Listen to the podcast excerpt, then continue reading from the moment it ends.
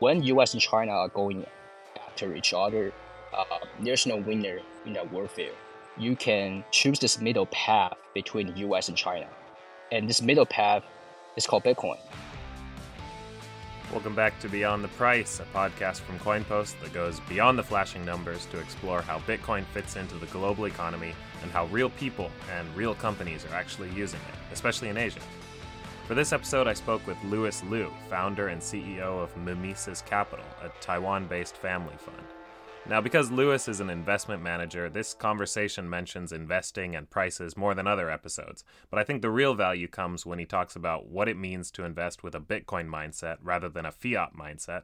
Fiat meaning dollars or other government currencies, or a Bitcoin mindset rather than a crypto mindset.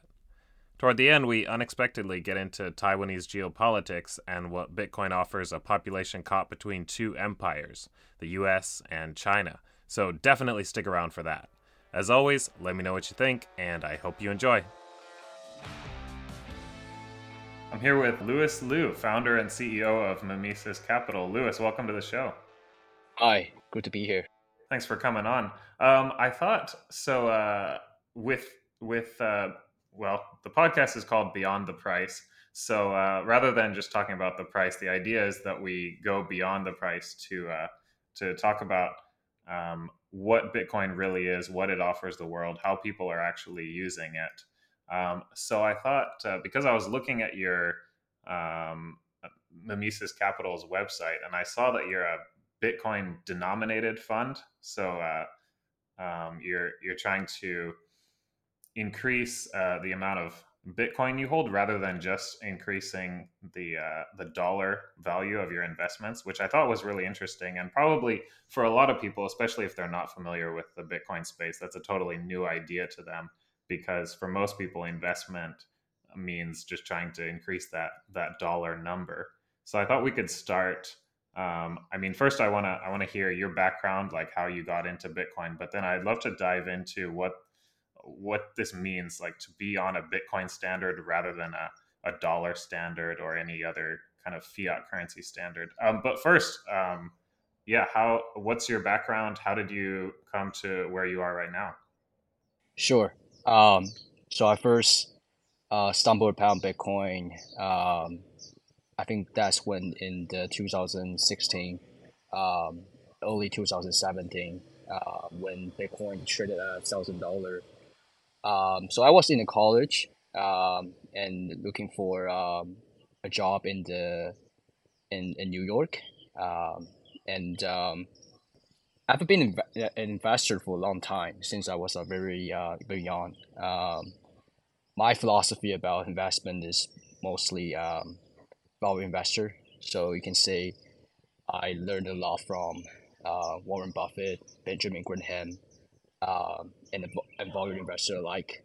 Um, and when I take a look at Bitcoin when I was uh, at um, at the university, I immediately get attracted by this uh, concept of um, limited supply, uh, decentralized um, network, um, which you can basically um, use it everywhere, any any any uh, any location, um, peer-to-peer.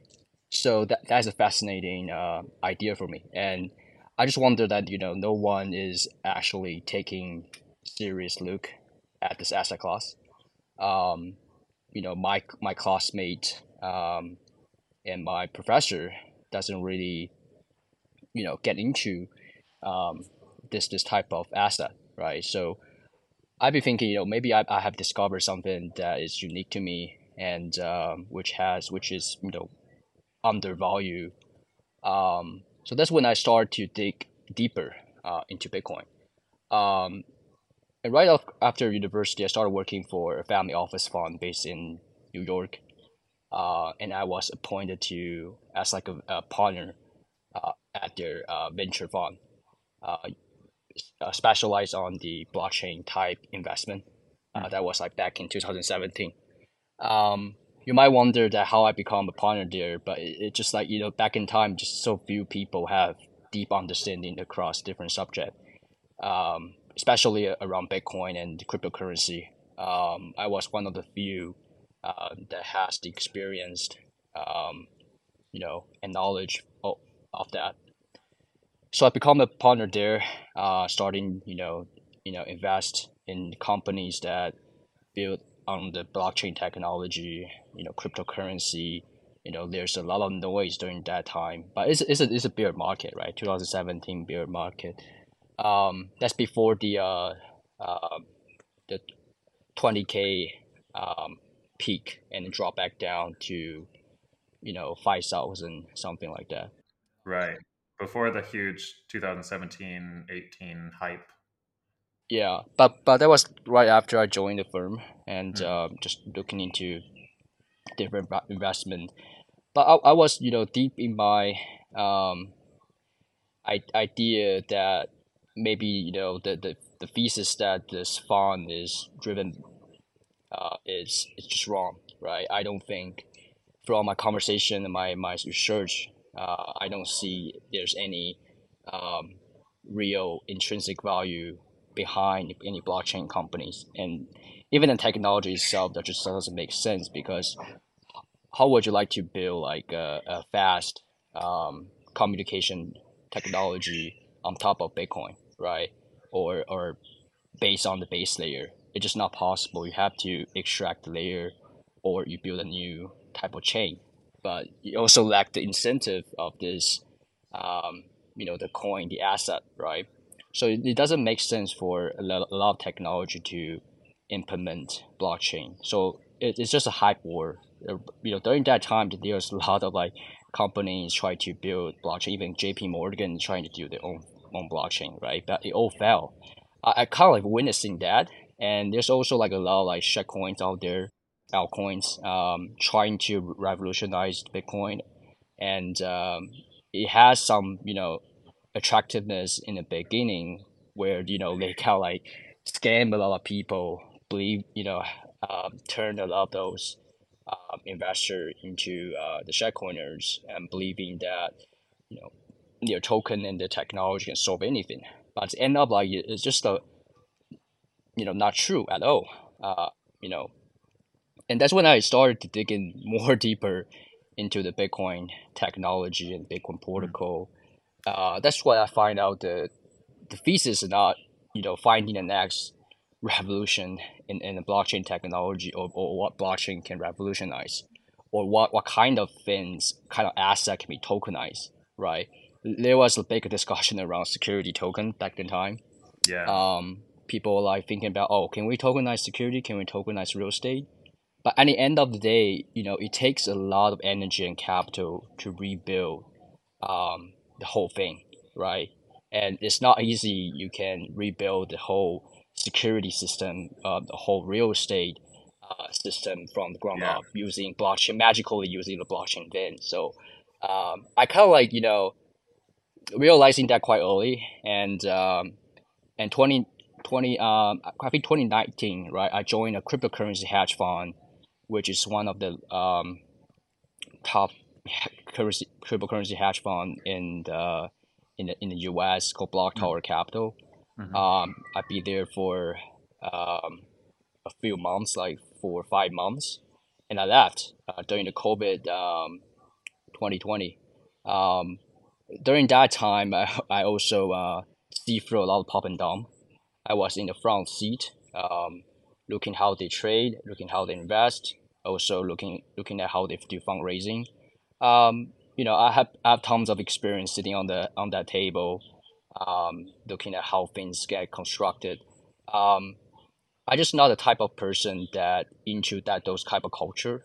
Um, I, I realize I, I need to find something that is truly valuable, it's truly um, worthy of my time, and something that I can, you know, um, grabs and also find something that's valuable. And I figured that the only things that in the um, you know cryptocurrency world, the only thing that works is probably Bitcoin. 2020, there's a big crash. Um, Bitcoin died down to five five k. Uh, that's when I was thinking about you know maybe this is a good time as the you know market capitulated uh, to start a family fund. Um, so I basically com- convinced my family to say, you know, uh, why not we put some of our liquid asset uh, into Bitcoin. Uh, so that's when I started the Mimesis Capital. Uh, not only we, we are you know investing heavily um, in Bitcoin, uh, we also uh, supported invested in uh, early stage Bitcoin companies like uh, you know Onchain Capital, uh, Swan Bitcoin, um, Umbrel, uh, and many others um, in early on.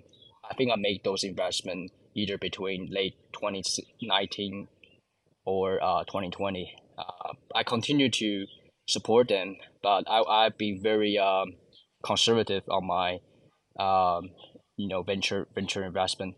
But that's something that tied back to my you know the Bitcoin denominated strategy focus, where if you wanted to outperform Bitcoin, there's like a couple of ways to do it.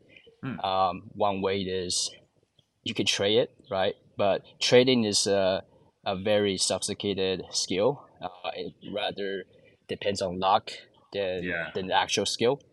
Um, so um, majority of my time is just hold hodl Bitcoin, um, and uh, and investing in the Bitcoin companies, those you know business that build on top of Bitcoin, whether it's building multi-sig, um, whether it's building Bitcoin back lending, uh, whether it's like a, a brokerage like Swan. Um, I think they are, you know, riding this Bitcoin wave and building specifically on the Bitcoin protocol. I found that you know ethos and culture fascinating, and I think you know from the value investor standpoint, I think those startups uh, are actually very undervalued um, in in the way that no venture capital uh, is actually looking at those company. Hmm. Um, but slowly, you know, there are a couple like big um, venture capital that right now looking at Bitcoin uh, companies. Um, but back in the time, like two three years ago, there isn't any uh, actual like legitimate, uh, you can quote unquote Silicon Valley VC or large size check uh, into this company. You know, um, they are they are still very early, um, but I find there's like a, a symmetry um, where where I just discovered that uh, maybe you know there's a there's a probability that those companies that focus specifically on Bitcoin uh, could outperform Bitcoin in the long term, or e- or even outperform um, companies that build horizontally, like build like Coinbase, right? They build um, they support every single tokens or like mm. Binance maybe the vertical approach is something that uh, might turn out very competitive um, in the future. Uh, that was my riskier riskier investment um, yeah. beside you know allocating capital into Bitcoin. I still consider all that you know thesis around Bitcoin venture capital a risky type investment. Um, but I, I think at the end of the day, it will be worthwhile and it will be interesting to see like you know maybe out of the hundred company maybe 10 of them could be a unicorn or maybe even one of them can be a unicorn um, but i think this path is right path uh, to build specifically on bitcoin I should have asked at the start, but uh, you said you've always been into value investing. In, in the traditional uh, finance world, um, what would be the um, the other type of investing as opposed to value investing? Well, so so I took a specific course um, during my uni- my my college time um, called value investing. I studied finance, and uh, you know when I graduated, there are you know many of my classmates, you know working in different sector of you know um, finance. Either they are analyst, research researcher, um, buy side, sell side, uh, but specifically um, if you talk about investing, right, uh, on the buy side, you know, there are a couple um, categories. You know, for example, like value investors, one category. Um, um, you can you can say quantitative, those quant, uh, you know, specialized math, engineering, high, high frequency, high frequency, trading. yeah, high frequency trading. Not necessarily high frequency, but um, you know, majority of them are in in the high frequency, mm. um, or you can say um, momentum. Uh, momentum is, is or venture capital is one is one category. Uh, more riskier bet. Um, private equity, right? Um, so these are all uh, different ways of investing, right? And um, and and you know my characteristic, you know my personality, my more suited to um, this concept of value investing. You know, uh, picking asset that is undervalued and which I could sleep comfortably at night. I don't have to, you know, um, wake up every every night worried about, you know, if my holding collapse or something like that. Right. You're holding it for a longer time frame. You're not looking to trade it like on a daily or weekly or even monthly time frame. Yeah, yeah, that's that's what uh, um, value investing means for. Uh, it has to be long term um, mm-hmm. because you don't you don't predict the market in the short term. Um, you predict the market long term, and in that prediction, you also always want to find um, margin of safety um, where you could be wrong, but if you're wrong, uh, you need so so that's why you you want to buy something that's way undervalued, right? So if it if it's something like you know trade at you know ten dollars um, and and you know, and it's it's right now, it's valued at eight, right? It's clearly overvalued, right? If it's something that's it's valued at ten, and right now it's trading at two, so you have this a huge gap between the valuation and the actual trade price. Hmm. Um, and then you find a significant discount uh, to the price. So, so that's when you have this margin of safety um, to protect you in case um, there's further downside. Uh, I think similar philosophy can apply to different type of types of asset. Um, so you can apply that to stock. You can apply that to bond, um, Bitcoin, real estate. I think everything is it's kind of like a, a philosophy, right? It's a life philosophy. How you approach investment, how you approach different things in life. Right. So you buy something, you you personally believe that its value is much higher than the current price, and then you kind of just sit on it. Um, you, regardless of the short term volatility, you uh, you have confidence that what you bought is eventually going to trend towards its uh, the the value that you see in it. Exactly. Yeah.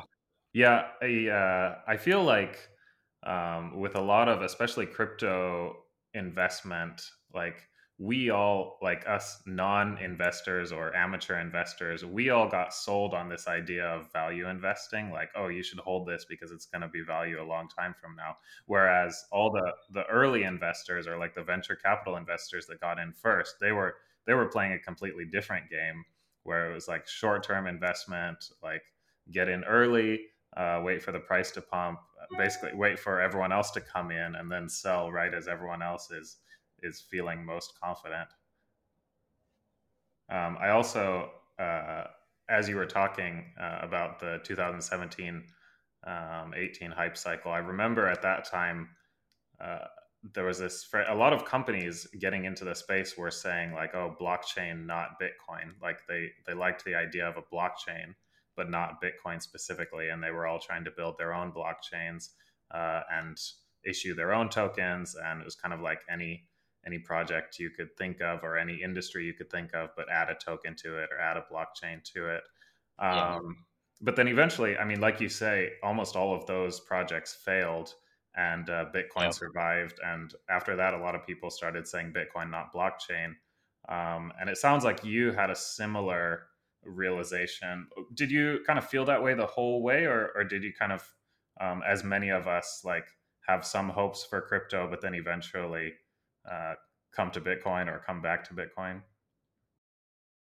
Yeah, well, um, I think it's just my experience uh, lead me to that conclusion.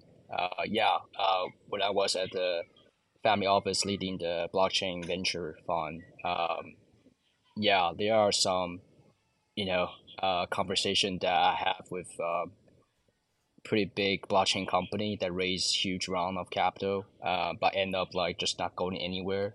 Uh, a lot of those examples, I don't want to name it right now. So, um, there's a lot, right? So, um, if you go through that conversation and you do a couple of deals like that, um, you end up, you know, reaching that conclusion quite faster than people who don't have uh, experience. I, I'm actually, you know, just not looking at, you know, any any Twitter thread or um, news media.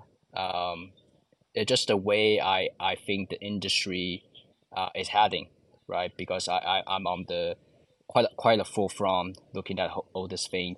Um, yeah, eventually, you know, the conclusion to me at end of 2018 um, is Bitcoin is here to stay. Um, blockchain, I don't know, right? And if you are an investor, if you are like, uh, especially for family office, large institution, do you want to gamble your your, your family wealth money into those uh, ideas that sounds sounds crazy, sounds right, but the way to for it to reach like Bitcoin's market cap is kind of like you know unrealistic, right? Um, those people are quite greedy during that time, uh, thinking that you know tokenize this, tokenize that, they can all become the next Bitcoin. Um, but the reality kind of showed them that no, I mean your one million dollar or or hundred million dollar investment in a blockchain company could end up zero, right? Your hundred million dollar put into the Bitcoin um, during that time, you know, even though it crashed fifty percent in the COVID during COVID time, it's still up what um, at its peak, right? Up like 10 10x, mm. right? If you're still holding right now, um, five k, right? Five k to um, twenty six k, you're still like uh, doing five x, six x, right? So yeah, I, I think in, in, in this in this you know if you put into the allocation standpoint, um, you are not trying to risk your capital into something that is just unsound, right? Um, and I think we are during that that point of period of time, just like everything, people just don't want to dive in into the the reality. They are trying to be um, heard, right? like there's like a talking head, you know, maybe in a Wall Street try to punch on the table, say, you know, blockchain, not Bitcoin, right? Uh, crypto, not Bitcoin. You know, let's put all this all the money, uh, risk them into some projects that has high potential.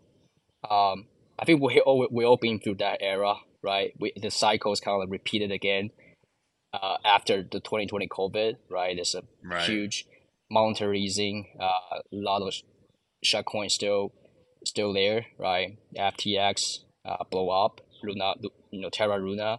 So it's just you know for, for me, you know, coming from 2018 cycle, looking at looking back, um, those are quite quite obvious, right? The Terra Luna thing, the um, um, the FTX thing, um, you know, people try to colonize against Shitcoin. Um, you know, all, all this like on, on some finance. Uh, if you're coming from, you know, you, you an allocator standpoint, uh, you should be very careful about where you put your money. Not not every capital should be put into those kind of risk bucket. Mm. And I think Bitcoin versus other stuff, it's just like you know, Bitcoin is less risky as time goes on, as market cycle, um, repeatedly showing that Bitcoin has the resiliency, you know, throughout throughout the whole cycle. Um, versus like you know the the shit coins, it's just you know, yeah, you can crash to zero, uh, it can disappear, and another buckets of shit coins rise again in the next cycle. Uh, if you are if your strategy just bet is betting on the, the next cycle shitcoin pump, sure, that's a that's another you know fun strategy. I, I'm not totally against that. There are some investors focus on that.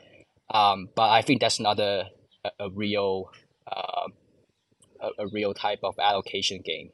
Uh, for me, at least, I think for me to protect my wealth against uh, the serious issue like you know monetary inflation, um, like the central bank manipulate the monetary policy, um, when you can have something long term to hold on and potentially undervalue, that's something I, will I want to concentrate on. Um, and and try to be honest about you know the data that around the cryptocurrency world. Like you know, Bitcoin has been the top one market cap throughout the whole history of cryptocurrency. Right. Um, it's very unusual because if you put that in the stock market, you know the top one will be will be changed, right? Uh, so Bitcoin is not a stock, Bitcoin is not equity, so you don't assume that kind of change, and the, the network effect kind of like compound. Um, it just growing larger and larger each cycle. Um, so for for an investor to concentrate on Bitcoin as a cryptocurrency investment strategy, I think that's prudent. Uh, and if you are like a venture capitalist, you want to waste your mo- uh, LP's money on those shitcoin pump, sure, right? It's there. That's that's another category of uh, investment that you can make, but um, the risk is different, right? I can make I can be like you know hundred million dollars in Bitcoin. I can kind of see it goes up like ten x, hundred x in in the decades, right? But your hundred million to the shitcoins or, or, or blockchain companies might end up zero, right? Is that the risk reward you want to take? Sure, mm. right? Uh, that's up to you know individual uh, investor, you know, institution allocator. Yeah, they, they decide that. Yeah, absolutely. Uh, way different level of risk and uh, also yeah thinking short term versus long term um, i want to get into this idea of working on a bitcoin standard or, or even living on a bitcoin standard so as a company um, do you do you actually denominate uh, like your balance sheet and uh, performance in terms of bitcoin or how does that work do you have to do it in both bitcoin and dollars yeah, so psychologically, yes, you denominate that in Bitcoin. Um, but when you do the count, actual accounting, you can you can do both, right? U.S. dollar or Bitcoin. Um, but it's, it's, it's a mindset, right? I think the if you choose Bitcoin as your uh, money, right, it happens. You know, normally, you know what people are widely agree is there's three stage of money, right? Uh, store value, BDF exchange, unit account um, unit account is more more psychological for different individual. Uh, I think if you are a true believer uh, into Bitcoin, I think you, you should start denominating your whole life based on Bitcoin. And and there are many Bitcoiners try to do that, right? Uh, live, live living exclusively on Bitcoin. Um, it's just a it's just a mindset, right? You can you can also uh, live on the dollar mindset or fiat fiat mindset. Um, for, so for me, this Bitcoin denominated thing just really is uh, it's a philosoph- it's philosophical, and um, you you want to see the world through that lens, so that you can price in or have specific knowledge, specific um, ideas around different things, right? For example, um, if you haven't get into the Bitcoin world, when you see fiat, right, it's like, um, you know, the inflation took away a lot of um, purchasing power. Um, your your house, right? Um, if you want to buy a house, is like ten x much expensive or than like than like five years ago, something like that. You mm-hmm. wonder what what is happening, right? Uh, if you see it through the fiat lens, you probably won't get it right? And if you see it through the Bitcoin lens, um, you kind of see what, what has happened to the to the fiat world because fiat has keep debasing, uh, and Bitcoin is not debasing at all. It's fixed at 21 million coins. Um, so that's that that was a very interesting idea, right? That's like a very psychological state uh, for um, for for you know for fun or for um, for any individual uh, to adopt that, uh, yeah, you, you, you really you, you have to read like the, the Bitcoin standard, right? That that was the um, that would be the book I would be referred to to understand what what does it mean um, to be Bitcoin denominated. Um, so as a as a fund for uh, we we actually yes we denominated our our return in Bitcoin, hmm. but um, but there isn't really much uh, of a a return per se. uh, most of our time. Uh, what we do, which is hodl, right? So the Bitcoin balance hasn't changed for years. Um, we do some, you know, the venture investing. So those venture investing into Bitcoin companies, they still their, their valuation is up, um, but I don't I don't calculate that as yet because those are illiquid. Um, you know, as a markup, right, of those valuation, I've been making pretty decent return on those, uh, especially you know when when Bitcoin is down uh, 50 percent or more from the peak. Um, those venture capital bets uh, haven't been experienced uh, a large drawdown. Eventually, they are pretty they are pretty they are pretty resilient. Uh, they are like on chain. I think the the recent round they have uh, uh same valuation and uh, and I think it's still good um, as a markup.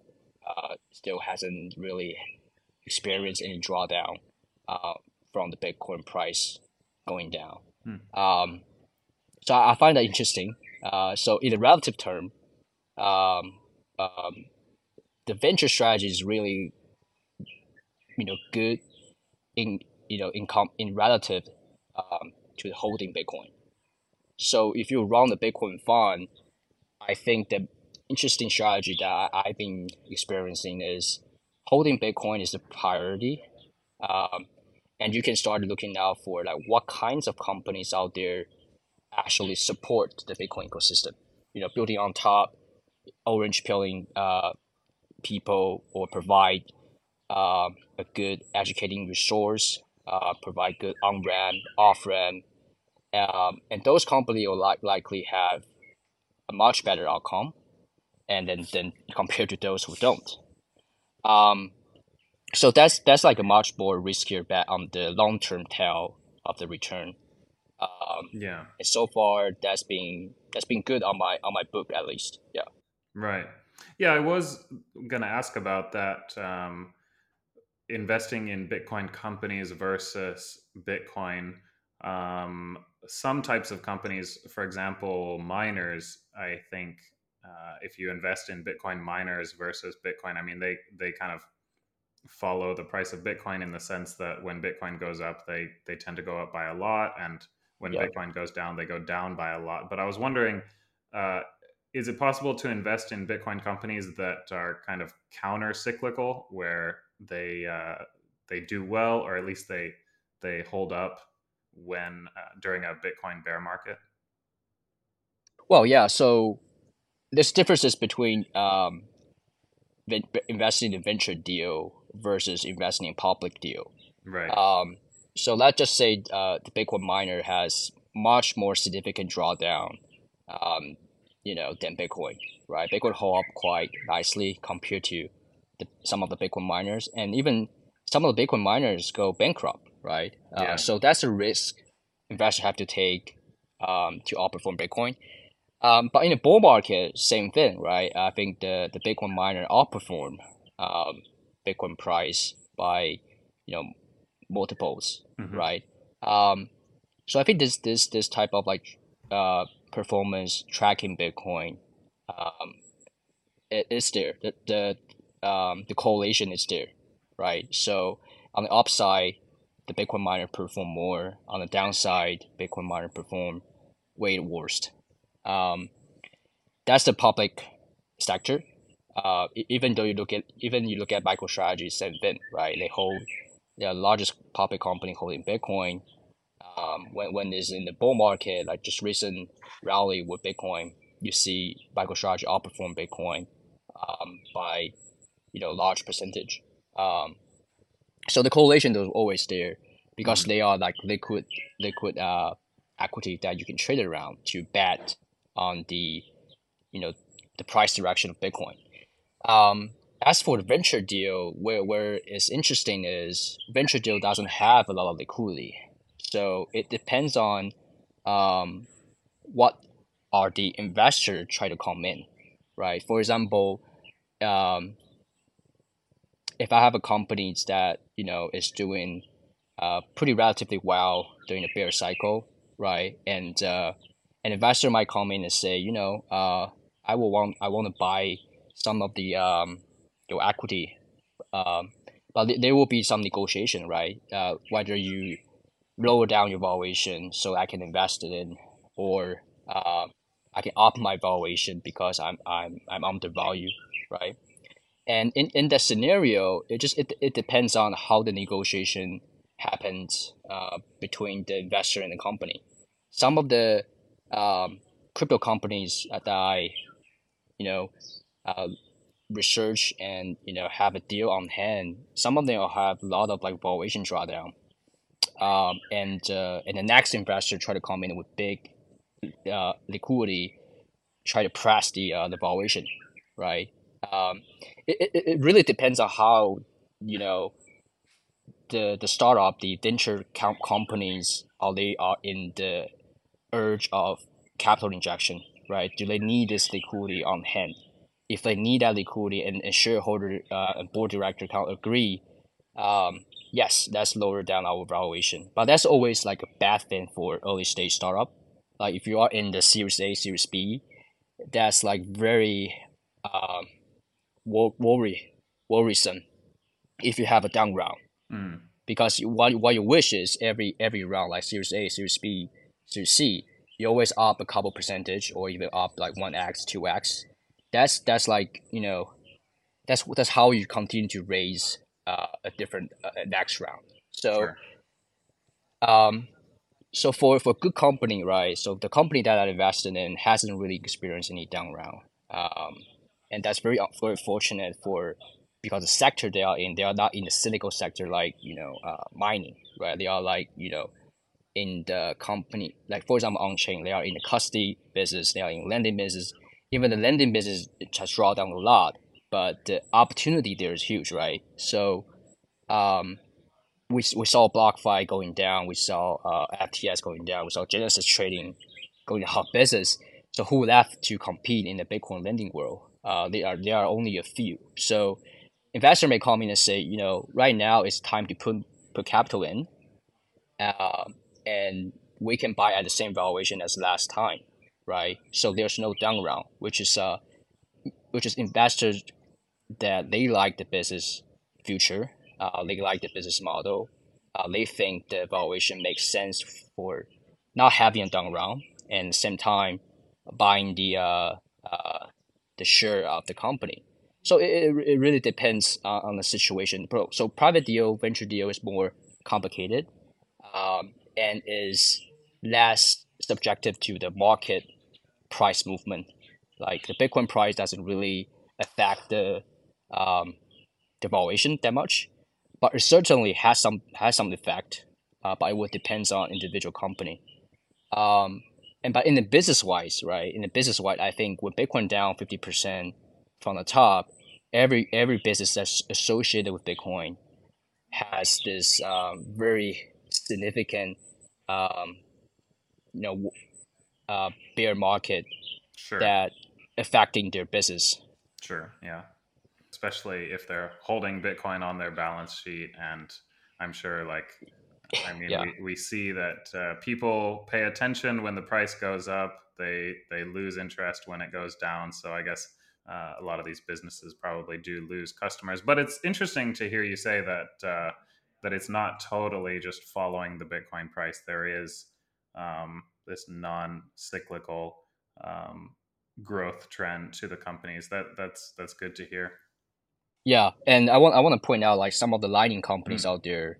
Um, because the excitement around the Lightning Network in during the bear market, um, yeah, the valuation has been uh, up, not down. So that's very interesting to see. I think that I think you know some of the venture investors out there are very excited, uh, very um, you know they, they think Lightning is uh, the next thing for Bitcoin. So they wanted to um, getting into some of the best big Lightning companies right now. Uh, seems they are still early, right? Um, getting those board seat, uh, getting those allocation there.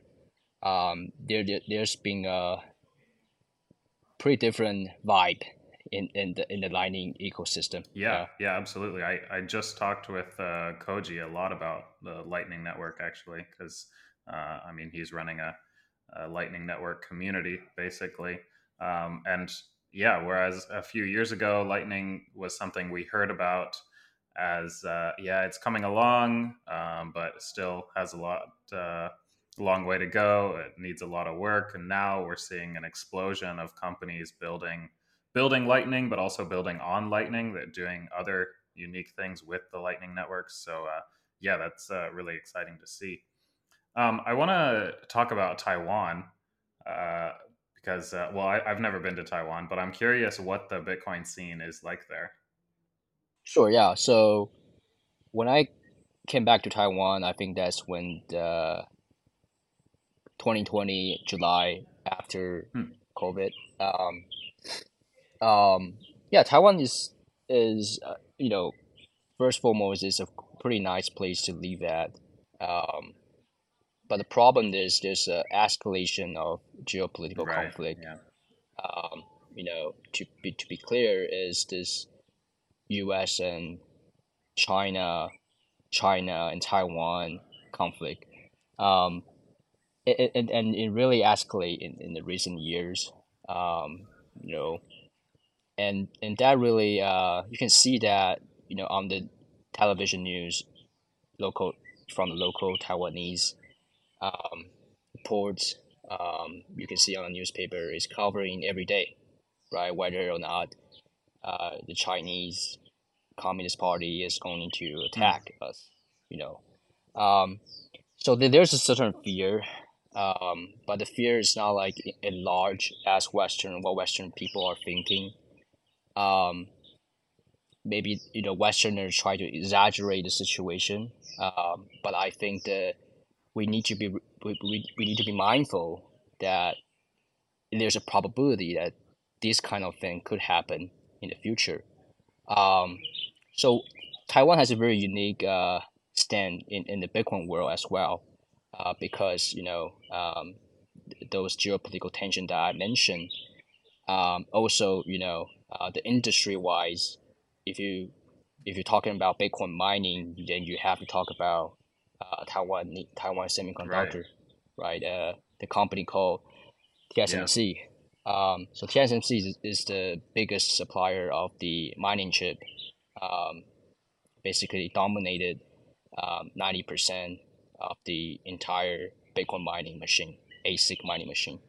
Um, and uh, so we have a big, very, very huge impact on, on the Bitcoin uh, network, uh, the security, um, and, and, and we don't want to um, not looking at this seriously, right?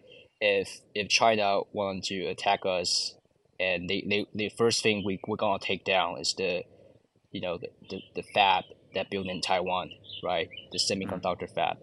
Um, so that's a, that's a huge issue uh, regarding the.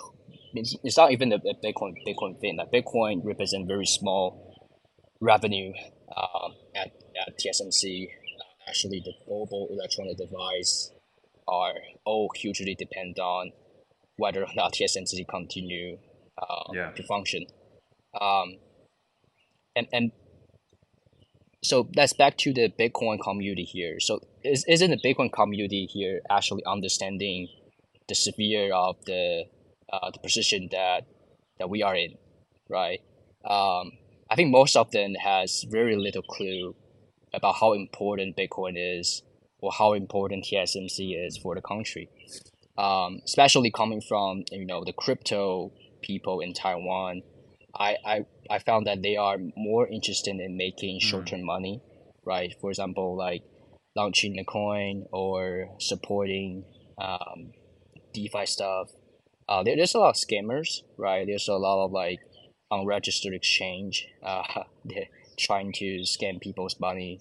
Um, it's quite popular uh, in, in Taiwan in, during the bull cycle. Um, I think we are one of the few countries that suffer significantly um, from the FTX blow up. Um, uh. So what's the what's the thing here in Taiwan is we have a very good engineer uh, engineering community. Um, you know, we are very good at electronic engineering, but in, in, in, in terms of like software engineering, like a lot of those focus are either in the AI or you know what what what so called right now have been you know shift the narrative to the Web three, right from metaverse mm-hmm. to Web three. So there are like a lot of Web three developers companies um, here in, mm-hmm. in Taiwan. Uh, so when you start a Bitcoin community, that people like feel like weird about uh, why why don't you start something more exciting, right? Web three, you know, tokens, Web three ideas, focus on gaming and something like that. I think I think the most important thing for Taiwanese to think about is not whether I, I wanted I wanted this new Web three to succeed, is whether how you protect your mm. wealth, um, and your semiconductor industry when uh, when when when China attack you, uh, either is connected warfare or political warfare. You have to protect yourself. But either way, I think that the the end result is the citizen will lose wealth, right? The institution will lose wealth. Companies in general will lose wealth if you if you base out of uh, Taiwan. So it's a very significant geopolitical issue, and I I I, I think Bitcoin is one solution to that. Another solution could be you know moving your asset away from Taiwan, set up like an offshore account in somewhere, or move it to you know U.S. Um, open option or, or Singapore, right? Um, but still, you, you, you are you are not taking um, those those kind of like steps is not normally for um, you know for average oh, individual oh, really? to do. So the average individual have no no way to to escape their wealth, mm. to move their wealth offshore or to Singapore. Those those things cost a lot, right? Only those like high net worth individual um, institution uh, could, could do that, right? Um, so so Bitcoin represent a very interesting solution for Taiwanese, and that's why you know I I, I kind of like you know went back to Taiwan and I kind of build this um, Taiwan BitDev community uh, based out of hmm. my office. So we have a meeting uh, meet up like once a month uh, for people to discuss mostly Bitcoin technology um, and also some geopolitical issue if people wanted to learn more about. Um, so in, in in essence, I think you know there's reason that why I pick Bitcoin as the you know the asset for my family fund. Um, it has a couple benefit, right? For example, um, I think the first benefit is you can choose this middle path between U.S. and China, right? and this middle path is called Bitcoin. Uh, what what do I mean by middle path? Is that you know when U.S. and China are going after each other, uh, there's no winner in that in that mm. in that warfare. You know the tr- the trade war has bring down the globalization. Um, you know their hostile, you know foreign policy between each other have resulted in more conflict, real technology sanction. You know uh, even COVID can be a, be a part of this uh, political conflict. Um, so I don't think there's any winner. So if you pick like you know I want to escape my wealth to the U.S., you think U.S. is going to win. I think that's a very short term type of uh, mindset for people to have. That's pretty easy conclusion, right? If you don't want to go to China, oh okay, then you go to U.S. Right? It's kind of like binary binary uh, thinking right now um, that's that's the traditional asset allocator will think. Like if you don't want to invest in China, just like Taiwanese previously, they invest heavily in China, and now because the policy issue, they cannot do business there, or there's like a lot of restriction doing business there, so they want to move away. Right. Right. But moving to Taiwan is not like a good, good outcome as well because China can take you wherever they want. Right. And so they their their their decision is oh let's move to us let's move to singapore and buy this uh, us dollar denominated asset you know like treasury like stocks real estate whatever right um, but i don't think you know the the outcome is going to be is what you know most people would be think it would be like you know either us or china i think is something that could come out unexpectedly, right? Coming out as unlikely winner, and I think that that's, that unlikely winner is, mm. is Bitcoin. It's not it, it, it's not a country, it's not a nation, but but it's, it's kind of like cyberspace, right? Like what what Michael Saylor has been describing is you want to escape to somewhere that has no um, political conflict, has no um, big government that is hovering around you, trying to seize your property, right?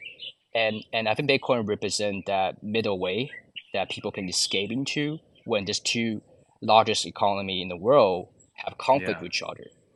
Um, and, and my my focus and my belief is, I think these two countries going to continue those, those conflict until one completely died out or, or one hmm. replace mm. the other.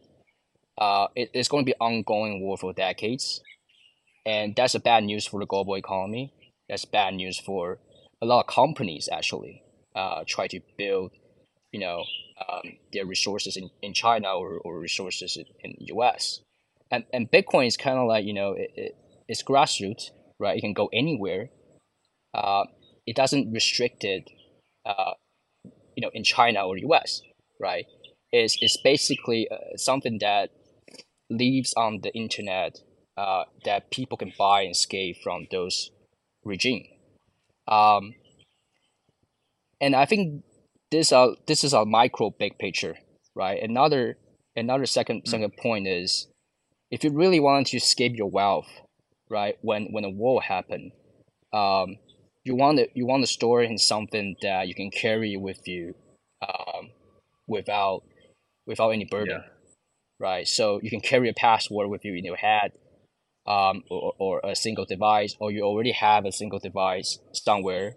Um, so Bitcoin has this um, option nowadays where you can es- escape somewhere relatively easy. So the capital become more liquid and fluid, wealth become more liquid and fluid. So it, it, Bitcoin born in, in a time when when it, it needed, right? what when when was Bitcoin needed? It's needed when uh, when warfare, when when there's a, like a regime oppression. So you can so you can escape uh, through this uh, through this asset, through this technology, yeah. the tool. Um, that's what I believe, right? And uh, and, and another thing is, I'm more economically, I think um, Bitcoin's hard cap uh, represents something that's unusual than most asset class. Um, and this is not either you know this is U.S. asset or China Chinese asset. This is more like a global asset. So every single individual in the world can access to this as mm-hmm. global asset without uh, without any burden, without any like register at whatever exchange. You can you can you can do it peer to peer to peer. You can do it non KYC, or you can do it KYC. Which other way, right? It, it, it becomes a, a global asset when every every citizen in the world uh, can purchase this and move away um, from the country or or or, um, or or needed to escape because of warfare. Uh, just look at Ukraine, right? Just you look at any anywhere have a significant um, political conflict. Uh, so Bitcoin become a solution for that. Um, so I think Taiwanese need to think about how unusual that we are in this situation. And this situation is not going anywhere, right? It's not like one day China is going to stop talking about invading us, right? Since they become more and more and more powerful, um, they will always speak in, in that mm. in that language because they are the empire, right? Uh, we are just a, a small island, right, with U.S. backing us. But U.S. has also has own self interest as an empire because they don't want to lose the war. Uh, they don't want to lose the leadership um, to China, right? So we, we are in the mic. Taiwanese is calling in the microcosm of this empire um, conflict, and uh, and you really see why why we need Bitcoin in that in that microcosm. And I think I, am the I'm one of the few uh, people out here try to speak, uh, you know, about the strategy and uh, I, am doing it, you know, personally. I'm doing it with my with my family, and I believe this is the right allocation strategy um, that is way better than you put all your asset bets on Mm. the U.S. economy. I think uh, you know I, I think that's a that's a that's a way to binary Yeah. approach. Yeah, that's such an interesting perspective uh, because I, I think so many people they hear Bitcoin, they think it's like oh, internet money or some kind of internet points, or um, there's no distinction in their minds between Bitcoin and um, just the latest cryptocurrency.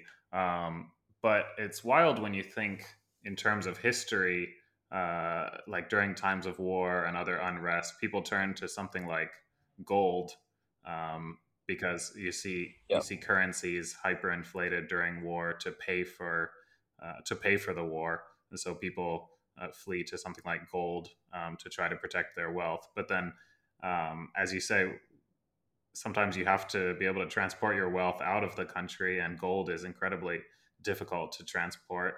Um, maybe not many people, uh, the average person, isn't really thinking of Bitcoin and gold in the same categories. But I think uh, if if you drill down into it, so many like everything that we uh, appreciate about gold is um, replicated in Bitcoin, but with the added benefit that it exists in cyberspace, as you say, not not as a tangible asset. Um, so that is, yeah. Yeah. that is really fascinating to think about. That uh, Bitcoin presents uh, a way out, whereas previously, uh, like um, decades ago, we saw a lot of um, families flee China um, with their uh, wealth, flee the communist regime, and I'm sure that was extremely expensive to do, and they probably lost a lot along the way. It's interesting to that now Yeah. Bitcoin uh, presents a way of Yeah. um, keeping your wealth with you uh, in in times of emergency, um, or just keeping it beyond the reach of uh, of uh, potentially uh, authoritarian regimes. That's uh, yeah, interesting perspective. Yeah, I, I I did this video. I think you probably have watched it before. It's called uh, uh, Bitcoin's generational wealth. The one on your website, Um, yes, I did. Yeah, so I brought together um, a team. Uh, Tomer is the lead uh, narrator of the film, Tomer from um, Swan Bitcoin, there's a yeah. So I asked him to or I'm sorry, Bitcoin uh, Magazine. first. No, no, no, no, no. Swan, Swan. oh, okay. Yeah. Um, yeah, I, I was fascinated with this, uh, you know, history of wealth, how it's being con- confiscated, how, how comic, you know, get destroyed. And it kind of like tied back to my own family history as well.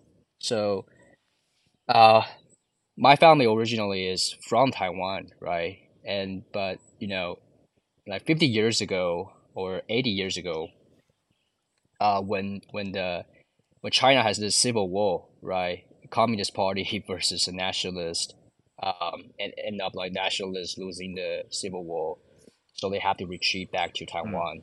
And during that retreat time, um, the nationalists t- took away all the property uh, from the local Taiwanese that have established Huh. uh, or built wealth prior, um, you know, before before their their coming, right?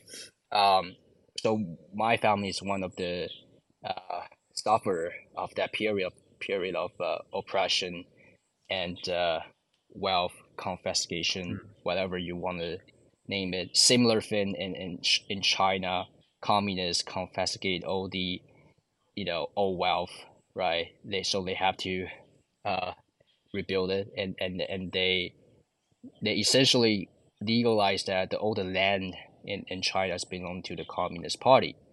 Uh, it is even more extreme. Like there's no property right uh, in China, right? Just government can grant you, but it's not like you know legally you own this land, right? Um, so the history is it's just oh, throughout that you know wealth destruction, uh, and family have to flee, whether whether or not you are well, you know, powerful or wealthy family, you still have to figure out, you know, um, to, to leave the country when things turn bad. There, there are a lot of the wealthy Chinese during the Civil War time. Um, they are very prestigious, wealthy, but end up like nothing when they Mm. when they you know take the ship with the nationalists and and you know retreat to Taiwan. Yeah. They have to rebuild everything here.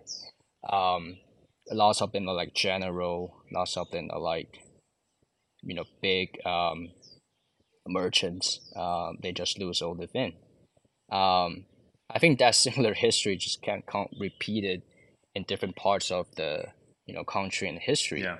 Uh, so so I did the film just to remind myself, remind the viewer that how easily and how things could change fast um, when you know when when there's a conflict, right? Um, and and we don't have to tool back in the time to safeguard our wealth, um, you know, through through internet or through cryptographic technology.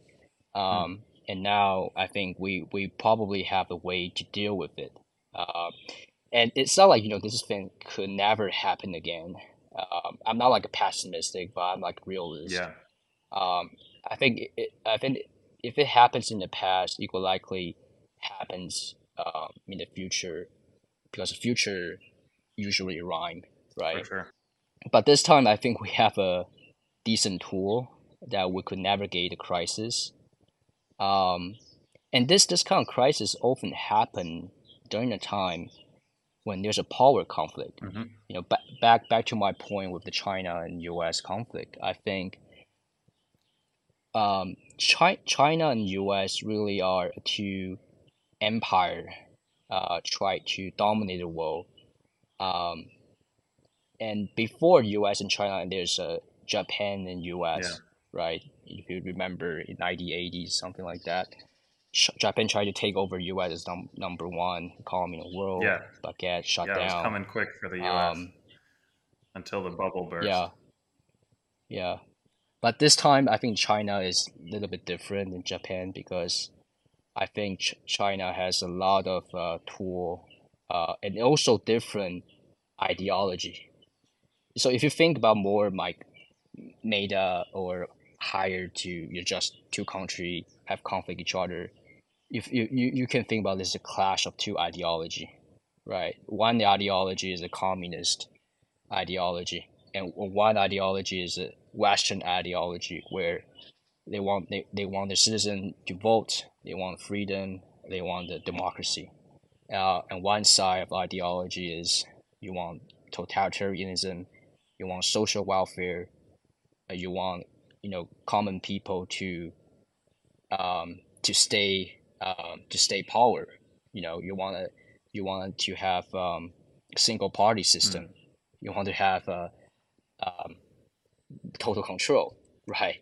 It's it's essentially the cl- clash of uh, ideology, um, and I think during that clash of ideology and nation state um, fighting each other over resources, um, something has to be there to solve the issue.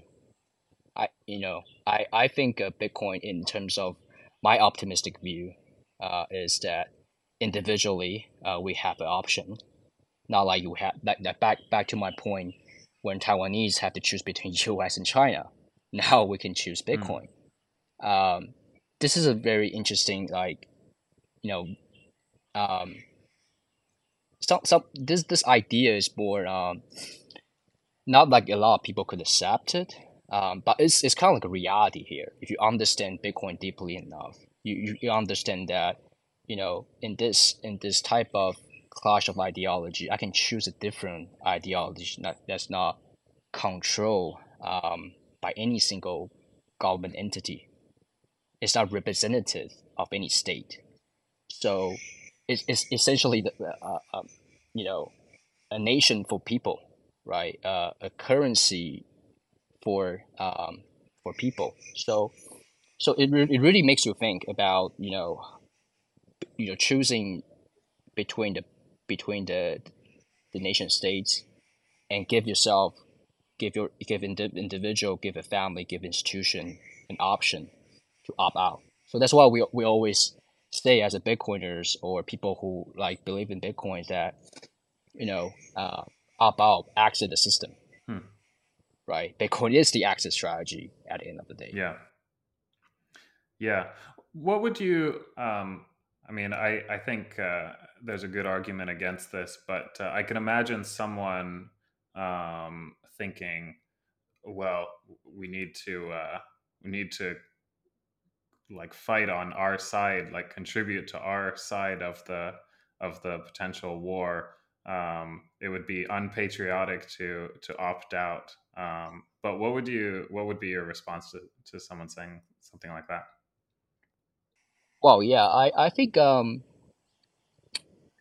patriotic or or not, I think this is a way for you to fight for your country and die for it, right? It's it's kind of like you know, um, how do I put this way? Um, so if you are a soldier on the on the front representing your country, right, and you sacrifice in the result of two nations conflict. Um, that that's a little bit of um, that's heroic, right? Because con- that if you fight for your country, that's patriotic, that's heroic. Your country will honor you. Um, but but in the deep down, your family is not going to be happy about it. They will be very sad that you died, right? Even though they feel like you know country honor them, but deep down your family will feel like, you know, I lose my son, I lose my father, I lose my husband, mm. right? And that feeling is not going away. So there's always a um, a trauma, you know, looming around um, after this, you know, horrible thing happened, especially war. Uh, when when people die, you know, those traumas stay with the family, and um, and that's like a, a choice for individual, I think uh, you can be, be patriotic, you know, die for your country, um, but sometimes, you know, there's a consequence that you choose your nation versus choosing your family. Yeah. Right. Um, in, in the world today, right, when information technology is more advanced, I think it goes back to the family roots, right? The nation um, has less power over you uh, because you have the decision to choose between you know I could leave the country, right? I can move my family to elsewhere, escape it with whatever you have, you know, using the modern technology, right?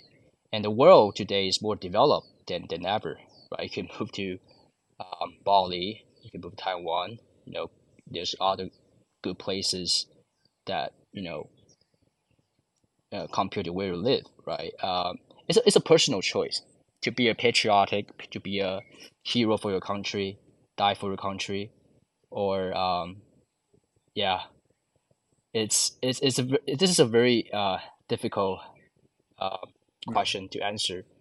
Um, but if if I will answer this, do I choose between fighting my for my nation, my family? Um, I think I I wanted to fight for my mm. family. Mm. Yeah.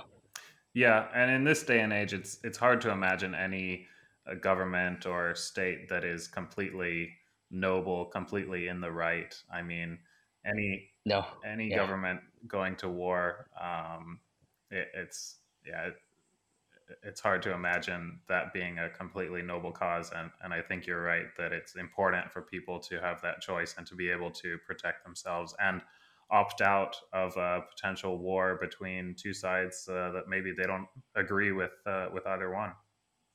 Yeah, you don't want to be pulled into the the war, right? Um, yeah, and and I, I do think like modern technology nowadays can prevent, you know, um, something like that. You know, to make a better mm. decision mm. for your family, for the nation um, like the, the invention of nuclear bomb basically eliminate, you know, large scale hostile war uh, between two nations. Otherwise, we will both we all die um, with the nuclear war. Um, that I hope that never happened, yeah. right? And um, also that you know, technology involved super fast. Um, I think that just enable individual uh, to make a like I said to make a better decision uh, when when when this those kind of things come at you, right? Um, you have to protect yourself, um, you know, and your family. Uh, nation nation will always have a conflict with other nation. That's just always a, a mm. case. Um, but yeah, but it's your choice to fight for your nation or you wanted to stay alive, stay healthy. You know, um, yeah. Yeah, yeah, it's uh, such an interesting topic and one that I I didn't necessarily expect to go into, but I'm glad that we did. Um, it's uh, it's interesting to hear you say that most Taiwanese are not thinking in in these terms, though. No, yeah, I think they are more um, more short term minded. You know, in a, in the sense that um, they don't they no longer have the same mentality when they build TSMC like when they when they build TSMCs, like government is helping it all the um, wealthy family in Taiwan. You know they are supportive, um, and uh, it's it's a national um, thing, hmm. right? It's not just a company uh, try to build something, but it's it's a huge risk, right? It's not like you know this is like a, a thing that you you invest in will ultimately ultimately have a good return right? So they put a lot of risk into into building semiconductor, um, and, and it's, a, it's a best decision that they ever made, hmm. right? It, it, it, it not only protects the Taiwan as an as a as a country, right? Also uh, give us more leverage when we when we talk to China or talk to U.S. government. Um, yeah, actually, that was a decision that that uh, they they must have had a lot of foresight or or just got lucky, I guess, in how it turned out. But probably, yeah, yeah. it it's it's more like you know they persisted, right? And they throw uh, they actually invested a lot of money, hmm. uh, taxpayer money, whatever, right? So they invest a lot of money, time, um, and if I say this, you will be you will be think this is crazy. But like five years ago, nobody give a shit, right, about TSMC until now. Mm and TSMC had been a, a decade long company. Yeah. I, I, I don't I don't remember when they started it, but they started like maybe thirty years ago, forty years ago, and it take a couple of decades to get here, right? So it's a very long term investment, low preference investment. Um, I just feel like the, the government that time has this wisdom and, and, and knowledge about investing in the leading technology in the world have this kind of foresight. It's amazing. Um, and now, I think our government need to think about not only leading on the technology edge, but protecting the wealth of the nation and the citizen, um, so we can protect the fruits that we have, you know, um, create, you know, with all this investment in, in the past, we need to find a way um, to protect it, right? Yeah. We we've been on the technology boom, right? Manufacturing boom, um, semiconductor, AI. You know, all these are good, productive result of good investment and good foresight.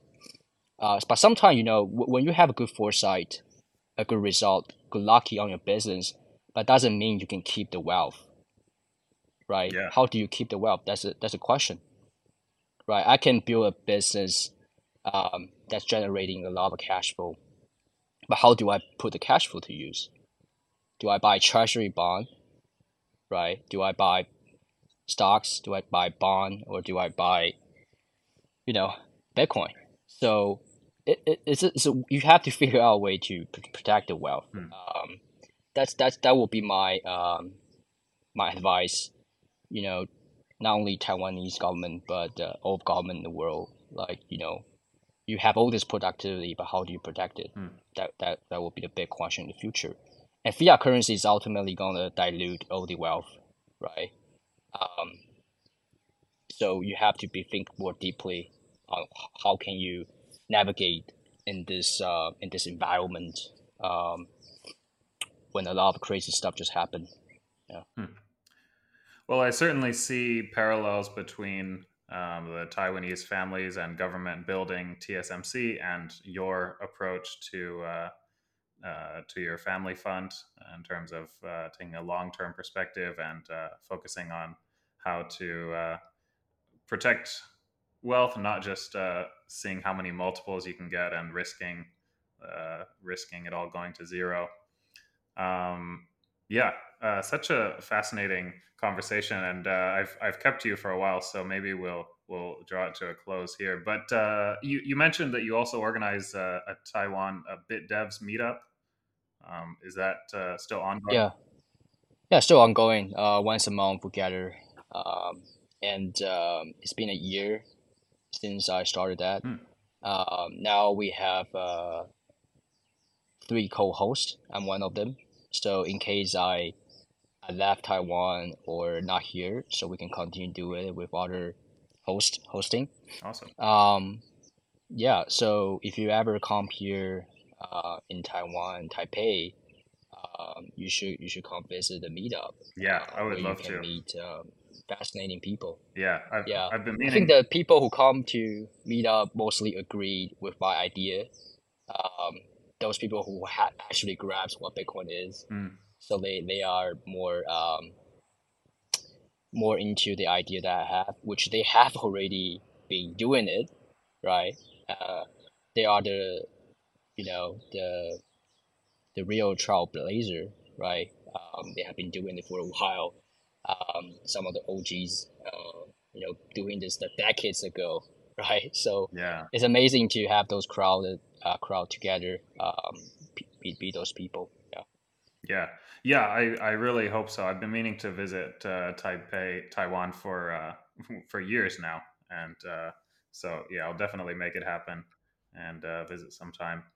Uh, where should uh, where should people go to to find out more to follow your work? I know you mentioned the video on your website. That's uh, mimesiscapital.com.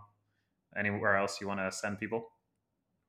Yeah. So I, my, how do I say, my X handle, right?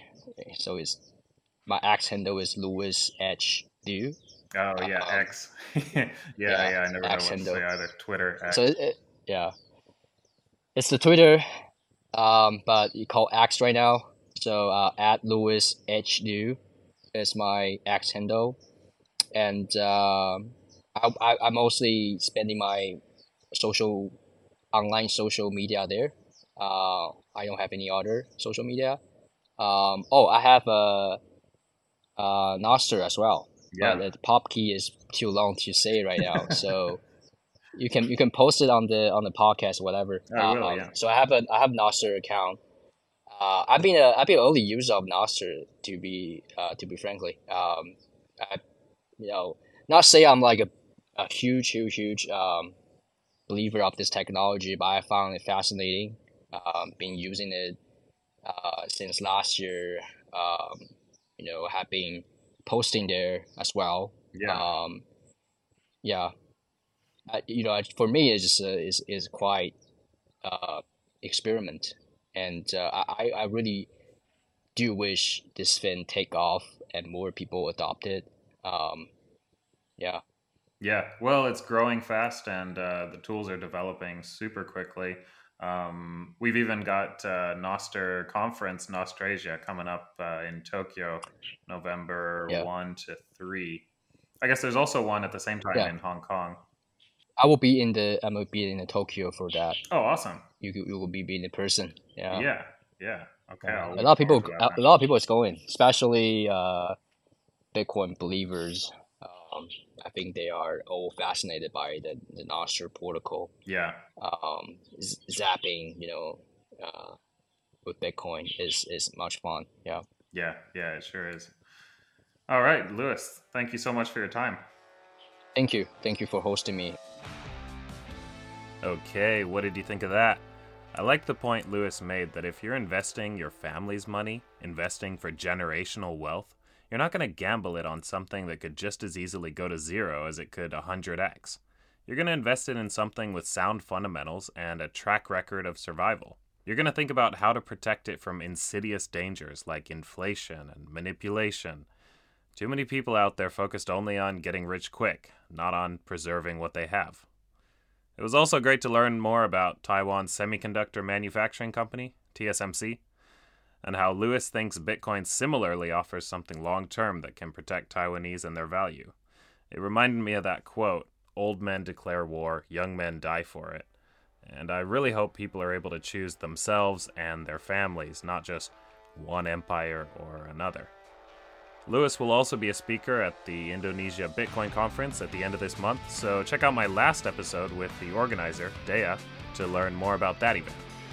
Subscribe to the show if you don't want to miss an upcoming episode, and if you'd like to help me out, a rating or review or sharing this episode with a friend would really go a long way. In any case, let me know what you thought. Thank you so much for listening, and talk to you again soon. GM Radio